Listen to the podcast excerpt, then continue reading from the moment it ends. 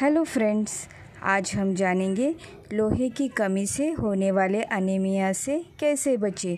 तो सबसे पहले हमें अपने आहार में आयरन युक्त हरी पत्तीदार सब्ज़ियाँ, साबुत अनाज गुड़ का उपयोग करें। साथ ही साथ लोहे के बर्तन में खाना पकाएँ और लोहे की कमी से होने वाले अनीमिया से बचें। Thank you